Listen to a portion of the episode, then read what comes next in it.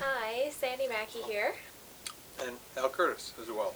So, quick shout out to the Wizard of Spas on Twitter, as well as the Joe Andrews, who have been interacting with us um, in the last couple of weeks. And I know at least uh, one subscriber to the podcast. So, anyway, thank you. If you have any questions or any topics you'd like covered, just let us know. You bring up Twitter, which is a really interesting thing because I know for me, we were very much early adapters to social media. And the thing that got my attention really early on was Twitter. And I know through all those years that we did the trainings and we traveled around teaching, my favorite part was talking about Twitter. And I think for a long time, once I got so, you know, I, I was in it for so long, enjoyed it a lot, something happened where I just kind of stopped. Kind of stopped being involved in Twitter very much. And I found myself in recent years, after over those years of, of having built a, a great following on Twitter, and you know, of course, we all of our stuff goes there, so it's not like I'm not there. But I'm finding myself back there, much like I think you're feeling that same thing, that we're spending more time in the whole world of Twitter. And then I think the next thing too was getting uh, uh, a Twitter account for Penny, so that she could share her experience on the job and being a part of this pool world that we're in. And I find it really interesting just to think about where we came from with respect to understanding Twitter years ago and, and recognizing its value and knowing how many stories broke on Twitter and all those things that happened in there. And then sort of stepping away from it for a while and maybe reflect on that a little bit too, kind of the full circle of what, what social media really is. It's, be, it's become part of who the culture is. For those early years, it was sort of the, ooh, the hype of it because it was so new. Can you share a little bit of that? It absolutely is part of what our company does every day. And when we first started talking about Twitter, I was on Twitter and I amassed a following on Twitter and I participated in Twitter, but I haven't ever really claimed Twitter as my favorite social media site. Facebook has always been my favorite. So the new renewed energy on Twitter, I think, is coming from some of our friends interacting more on Twitter and then what I found with Penny the Pool Dog is the ability to kind of play with from a fun and not sarcastic perspective, but a less, much less serious business perspective, just to have a little bit of fun on there. So I see the adventures of Penny really becoming a place that makes sense on Twitter, where it hasn't made as much sense in the past you know, we feel like we have to keep Ask the Pool Guy kind of business but kind of fun. I've always been kind of business and kind of fun. And Penny the Pool Dog is just all fun all the time, no business. So I think embracing that renewed. part, we're going to kind of have a renewed um, energy and spirit with it. And then the interaction. You know, we got one of the comments from the, actually the Wizard of Spas who's listening to some of the podcasts and interacting with us a little bit more on Twitter now it seems like he was researching different places and podcasts to get information online about the pool industry. And as you and I know, when we started, the space was wide open, mm-hmm. and it continues to be pretty wide open because not as many people as could be are interacting. So, by the way, if you have any amount of knowledge in the pool or spa industry, you do have something to share, whether it's one year or 12 years a little bit of information about one product or a lot of information about several products. So don't be afraid to start sharing kind of wherever you find yourself, I think is an important point. I think one of the things for me with respect to Twitter in particular is being that we were very much early adapters. We were we were in it uh, I think I think when I got my Twitter account if I'm not mistaken there was just over a million Twitter accounts I don't know what it's at now, but there was just a just a fraction, and we got involved. Uh, a good series of events, things happened. We got involved, and why I probably took focus away once we got away from doing the training so much in social media. I probably stepped more away from Twitter because there was no pool interaction. There was no one in the pool industry, literally to follow, to find, to communicate with, to have any fun with. And I looked outside of the industry for sure, but specific to the pool industry, there was nothing. Now, it's very pleasant to go on Twitter and find additional people to follow. after all those years that we amassed all these followers and, and all the stuff that we were doing, but now it's much easier for us to find pool people to then follow, pay attention to, find out what they're doing, and, and that's something that just in the last year probably that I've really seen it just turn around and all of a sudden now it's easy to, to search pools. Well, when we started our Twitter accounts and were really amp- ramping up the website, we had done that training probably right about the same time where we had asked the room of a hundred pool builders how many people in there had a website, and I think four or six people raised their hands Total.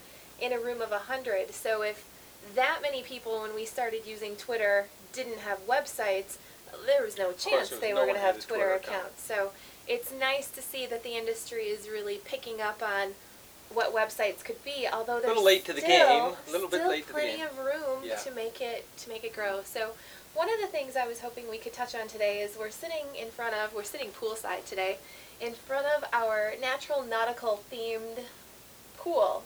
And one of the things that I'd like to make sure we mention again is the power of video in social media efforts and on the website because we have sold a lot of very high quality product or projects based on our use of video. And specifically, I wanted to talk about how a backflip off of this waterfall with you in your bathing suit helped to sell a couple of projects Several actually. projects, yeah. So, how did that come about? Well, before we talk about that particular thing with doing the backflip in the video, I wanted to just touch on Twitter for a minute and that that meeting, that, that presentation we did in front of 100 and to 120 pool companies, and only a few of them had, even had websites at that time.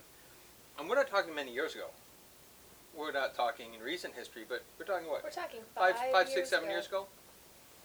That net result of being able to stand up in front of them, knowing that we were on the cutting edge, not just of having a website, but social media and Twitter accounts, and we'd spend all that time building conversation and building credibility online and doing all of that, and standing in front of that group of people and them looking at us like, We were "What? crazy. You're crazy." Yeah. And I and I remember we even probably mentioned it in that presentation that our industry is built around disposable income. It's built around people who have built lives, saved money, worked hard, created enough wealth or income to be able to put a pool in. And it's just any in all spectrums. So it's a five thousand dollar above ground pool, or a two hundred thousand dollar in in ground pool every one of those people is beyond the average. Everyone beyond those uh, beyond that, those people have all done something. And what was amazing to me then, and it kind of still surprises me when I look back at it, is our industry had not embraced the fact that that consumer would be online looking for a consumable product that was that was not necessary in their lives, and yet very few of them had figured that out. And now at this point, I think I would hope people understand, and even think five years ago how important a website was. I imagine today I'm hoping that most people have figured that out. So getting getting then to this, the, the importance of video, and you and I had this conversation many years ago about the importance of being able to put fresh content all the time and continually push ourselves to try more and do more. And also be human about it. And I think that's what happened with the video of the backflip was here we had surprised the homeowner who was out of town that you know we, we had falsely through their one of the one of the siblings of the of the people you know made comment that the rain had, had been bad weather and we hadn't gotten this work done and not, not much had been done while they were gone all intentionally a ruse so that they didn't know exactly how far we'd gotten and we'd actually put water in the pool had the waterfall running and all of that when they got there and it was that day that we got the waterfall running that I did the backflip.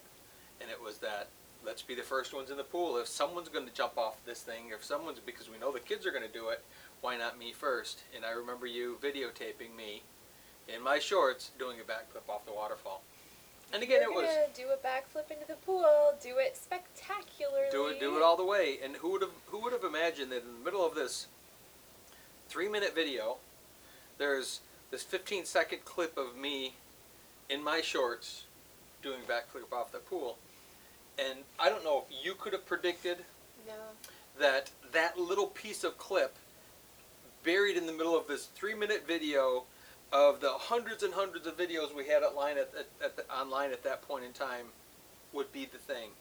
And yet, how many times has someone said, I want that? I saw Video, I that saw the video, video. and I want the waterfall that I can do a backflip off of, and I want my kids to be able to do a backflip off of. Mhm. So, There's a, there's an to me an even more interesting point to that story looking at the background of the story. When that customer said, "We want a waterfall like that that we can do a backflip off of," that video had 20 views, maybe at that period of time. It wasn't a viral video. 23, I 20 think, to be 23 views. yeah. So it, it's not like this video had thousands of views, been shared all over the world. No, Yeah. it had 23 views, and we sold a very substantial project off of that basic video. Yeah. And that video, who knows? Maybe has a couple hundred views now, maybe doesn't. I don't even know. Doesn't, doesn't even pay. Don't even pay I think it's attention to it because it's just somewhere in between. and then And I know, like at, at pool 80 at 80 views, again, that same thing happened. Yeah. So And then there was another pool customer that we are going to be building for that had also seen that video and been super excited about that. So it hasn't only done one pool, it's Mhm. actually influenced I Two think people three. calling Mhm. about, Mhm. you know, more. Mhm. That's one of those things I know that when we, many years ago, and I say many years ago, and that's really not that long when you look at the, the evolution of social media, but in those early days of social media, people were always looking for the magic pill. What's the right thing that I could do? How could I position my stuff? How To can make it I? go viral. Yeah, woo! How could I do that? Yeah. How can I And- manufacture viral? That was How can I fake One of those viral and make it go viral? yeah. and there were companies selling it. There were all kinds of this is how you make a viral video. And how could we have ever predicted that? We couldn't have, but we did it. That was the difference. Instead of being afraid, oh no one's going to like it, oh no it's whatever, we did it anyway. And again, it's uncomfortable, but yep, put it out there anyway because it's it was what I do and who I am and what the culture of our company is and you know, we all jumped in the pool that day and swam into the grotto to see what it was like because we never built a grotto like that before. And then the opportunity to dive to do the backflip off, and all just happened. And we could all spontaneously pretend like, oh, we're too, you know, this isn't us. That's not true. That's who we are. What I remember from that day too is because it had only been hooked up for a short amount of time, the water was pretty, Pretty darn cold. frigid Mhm. when we were exploring the grotto in that pool. I think it was Yumi and Karen that Yep, day. three of us jumped in that day, and I think I went in first, and then I went into the grotto, and I was just in there, sort of experiencing, and all of a sudden I heard sploosh, and one of you had gone in, and then someone was swimming into the grotto, and I heard sploosh again, and someone else went in, Yeah. and it was all sort of that experience of let's together experience what we've done, because none of us had the experience of having swam into one of our grottos before. And we made sure that Karen, who does the tile on the slides, was the first one down the slide so she could experience that Mhm. and make sure everything was good. So, Mhm. yeah, there's something to be said for being the first one in the pool. Mhm. Well, I think that that was a, a really good case in just letting the culture of who you are and letting your personality come out. Because I think we all have spots in our personality and the ways that we are that we don't always want to showcase and show. And it's those idiosyncrasies sometimes that become the most interesting. As much as we don't like them about ourselves, we try to hide because we don't want to live out loud that way those idiosyncrasies are what become really interesting to people. Um, you in particular? Of, of anyone, I'm talking about me with respect to doing that type of stuff on a video, but all of us in general. I know that the things that I probably want to hide the most in myself are probably things that make me most interesting. They're and it's vulnerabilities. things, yeah, yeah. it's it's part of being vulnerable and it's being who you are and that's that's the core of what marketing really is. That's the core about really being authentically yourself online, offline, you know, when you're in front of a customer, when you're trying to sell a product or market a product, it's that that that sense of authenticity that makes us I know it's certainly made me tremendously vul- vulnerable and yet I have the social proof that someone says, "I saw that video last night of you doing a backflip. Uh, we want that." That still is uncomfortable for me because here's it was me living out loud something that it wasn't personal, but it is. It wasn't personal because I, we were videotaping it and it was going to go on the internet, but it was personal bec- that it was me in my shorts you know, not not a normal thing that I, I don't normally take my shirt off in that in, in a backyard and, and go swimming in someone's pool. It's it's a more of a professional thing that I I wouldn't do that, and here I was doing that and, and being a little bit vulnerable, and yet. So let's switch gears for a minute Mhm. and move on to some of that vulnerability and where we have arrived in thinking about a television show. Because if anybody's been following these podcasts, they'll know that we dedicated a whole episode to figuring out what would a TV show look like Mm. if we became involved in it to kind of help further the process. So after we did that and we recorded that, we actually talked to another production company. So now we've talked to two, Two different ones. about the possibility of doing a pool show with with somebody. And I think it was last week that we actually sat down with one of our customers and we, we got a whole new aha perspective Mhm. on being vulnerable and showcasing yards, which obviously our homeowners are more than willing to do.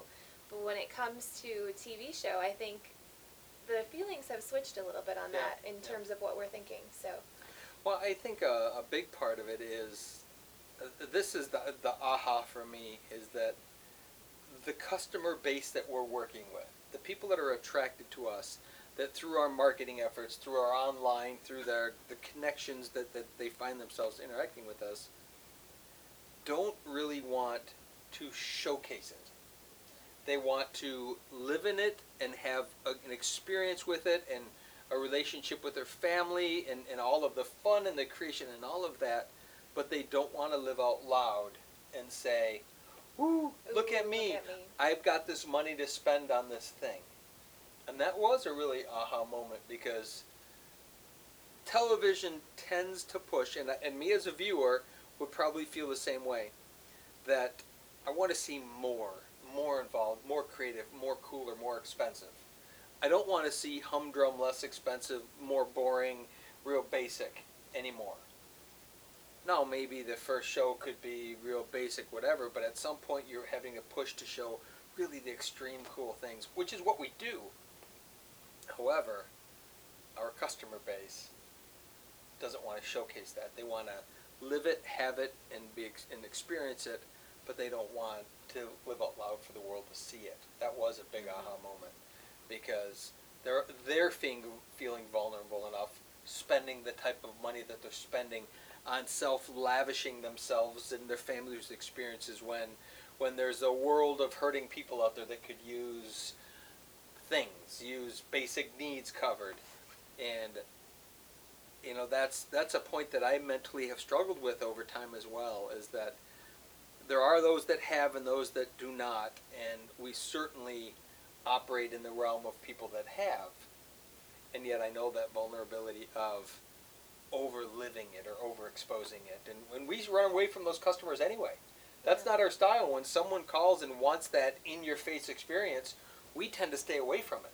So in the part, in this case, it's a really good example of do we really want to showcase that?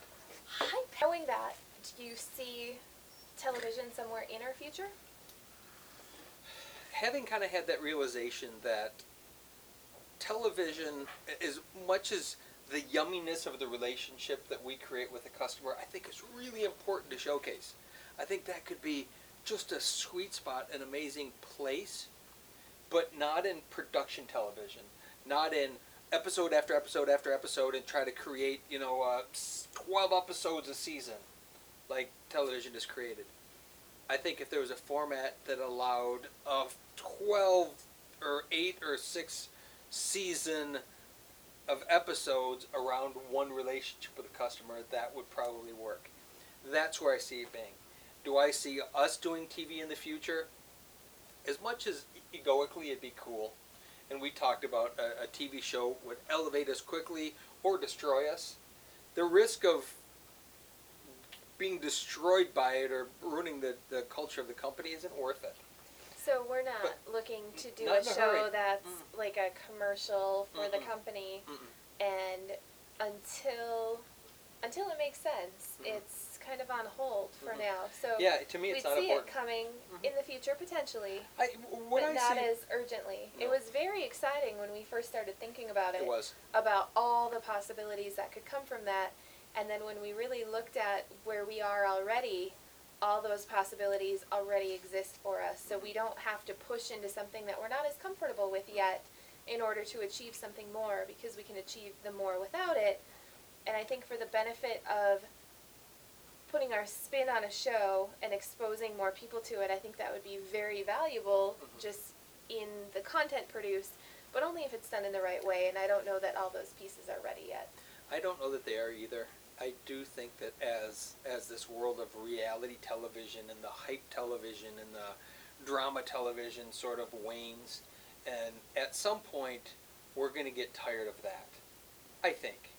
I know I am, and I I'm a reality television. I love watching all of the different. um, In, in particular, which is really interesting, is a lot of the car shows and how they flip cars and they fix them and then and then sell them and they find the buyer interaction and yet I found myself last night. Here's a, here's a, just a point, nothing to do with this, but everything to do with this. Flipping between two shows on TV. One of them's Fast and Loud. Anyone paying attention to this that may be interested in cars or know, Richard Rawlings, Fast and Loud. He is really character. He's you know he's out loud, up front, woohoo, drink beer, party, have a good time. Let's let's build this car, let's spend this money, let's whatever, and and, and he's living really out loud. He is on, I don't know, probably, I think the History Channel or Discovery Channel. And then you go all the way over here to Velocity, and I'm watching two shows last night, back and forth. During commercials, I would flip. And it's called Chasing Chasing Classic Cars. And it's Wayne something or other, I can't think of his last name. He's super well known in the car collecting world. Like the, the, the really delicious car collecting world. Not the hot rod, woo, flashy, whatever, but instead of the the the Ferraris and the you know these these 50s race cars and all of the stuff. And and his show, which has been on it like 11 or 12 seasons now, I think it's been a long, long time anyway. It's all about him finding these classic cars and helping people move them to the new owner. So it's if he's buying them, he buys and sells cars, but it's also him. If he's not buying them, he helps people auction everything else. They talk nothing about money. Other than every once in a while, there's a specific case where they talk about, well, this money is going to be donated, and we hope this car goes for twenty million dollars. And he's living this whole world. And I just bought through the episode last night was I just bought three Ferraris, um, uh, a surprise find. Never discussed the dollars. Never said a thing. He said we we ended up agreeing on a price, and then he rent he fixed one up. He sold two off to someone else. Never said the price. Fixed one up, sold that. Said it was it was never a price. The flip side is here's Richard Rawlings who's living out loud, wow, woohoo, partying, and it's all about I got this car for six grand. We put thirteen thousand into it, and I sold it for a hundred. You know, it's this whole whole other place of living out loud. There's room for that, but there's room for that as well. And you know what I'm really attracted to? I love Richard Rawlings. I love watching what he does. I love that part of because they're finding these old crappy cars and fixing them up and making them awesome. And there's a huge audience for that. But at some point, living out loud like that stops making sense. And you get on to Wayne over here, who's who's living at a you know where whatever he's working on the fifty thousand dollar car, that's like a drop in the bucket to the car that he's working on, and all of a sudden the money disappears. That's the type of show that we'll be involved in not what's currently being done, and there's nothing wrong with that because it's good for the industry. But the, the pool shows that are currently out are all about whoosh, live out loud, flash, dollars, woo, look what I did, woo, I'm awesome. And that's perfectly fine, and that's the character part of, of reality television that, that we, the consumer, want. But there's going to come a day where it refines itself, that it's not just about the thing, but it's about this experience. And that's where when you look at this this uh, chasing classic cars, he talks about about the past and the history of what happens to these vehicles, these very classy, you know, hundred thousand to to twenty million dollar vehicles and and how they evolved through the the provenance of what happened and and the children that lived there and, and the he'll go back to the history of the little kids sitting on the fender of this race car of their dads and he talks to the family and whatever. Dad passed away and now the family needs to do something. So he gets isn't that what we are? in pools. There'll come a day where it will make sense to showcase that in pools. I don't think we're there yet. It's too young of an industry online. It's i mean uh, in, in the uh, in the tv world it's all about hype and big and the higher the waterfall and the bigger the splash and the louder the noise and the more money you spend is what's important. But there will be room, much like we've seen in the automotive spectrum, because there's a there's a 50 different shows out there on automotive. I, I'll mention one more. Richard Rawlings, there's a spin-off from him, and now he's in that mid sector of got lots of show money to show and blow and, and show. And then there's this Misfits Garage. People have been cast off from him, and they're like scraping by buying the $3,000 vehicle and all hand working it together to try to flip it for a few dollars and there's the angst in that. So they went from this really flashy to like a, this step back to ugh, and yet there's this huge step forward to this as well. And I think the pools are right there. They're kind of right before, between Misfit Garage and Richard Rawlings Fast and Loud. And once it gets beyond that and that sort of satisfies that general need for woo, I think that there then there'll be room for us. But until then, it makes no sense for us to be that. So until then, I would imagine that we'll keep doing what Mhm. we're doing. We'll keep having our customers do interviews with us during the kind of beginning, the middle, and the Mhm. end of the projects. The ones that really want to kind of be involved in that way definitely will. I think I think what we've recognized as well is we're going to continue to create that archive and that library of content from beginning to end of something, and then maybe it'll be internal that we produce some of those shows, those experiences, those whatever, and there'll, there'll come a day where that becomes really important, and that won't take as long as I would imagine. I would have imagined it would, but it'll take a little bit of time because people aren't ready for that yet, for whatever reason maybe because the pool industry is that much smaller than say the automotive industry which is gigantic there's a whole spectrum. Here we're still focused on that one cool thing. Once we get beyond that and and every pool guy at that flashy level says i'm the only one that can build this and i'm the only one. That's not true. And what i appreciate with richard rawlings in fast and loud is he knows he's not the only one. He doesn't say we're the only one that can build this. He said there's room for lots of us. We just do really cool stuff. He reminds me me in that in that respect, but he's not. But but he's living way more out loud than I am. But he's he's sort of dialed into something that's really kind of cool, versus some of the other shows, which I do watch them all. That's the funny thing is, I late at night. I you shared something on Facebook yesterday. You shared with me a picture of the the duck at work sleeping or you know your sleep habits and then it's the the duck driving the duck's falling asleep driving and then there's the duck laying in the pillow at night in his own bed with its eyes wide open. That's me. So i prowl the i prowl the tv late at night and you know and the internet just trying to find things of interest. And i've, I've been really connected to vehicles which all you know all i own is a bunch of crappy trucks because that's all i ever do. I don't i don't need the the appearance. I want it to functionally do what I want it to do, and I don't care what it looks like as long as it gets me point A to point B. And yet I find myself fascinated with all these really cool cars and stuff. But it's not in my lifestyle to have them. But I'm, I'm it's sort of maybe it's in my mind that I play in the, in that world of what it would be like to have that type of stuff. But knowing that the reality is, I would not treat it with the respect and the energy that it probably needs. So whatever that has to do with this, I have no idea. But there's but getting back to TV, it's really interesting that I'm seeing these very distinct pieces that don't make sense to TV anymore. Even after having seen something on Facebook the other day, someone mentioned to you, "Oh, aren't we going to see you on HGTV, or have they called yet?"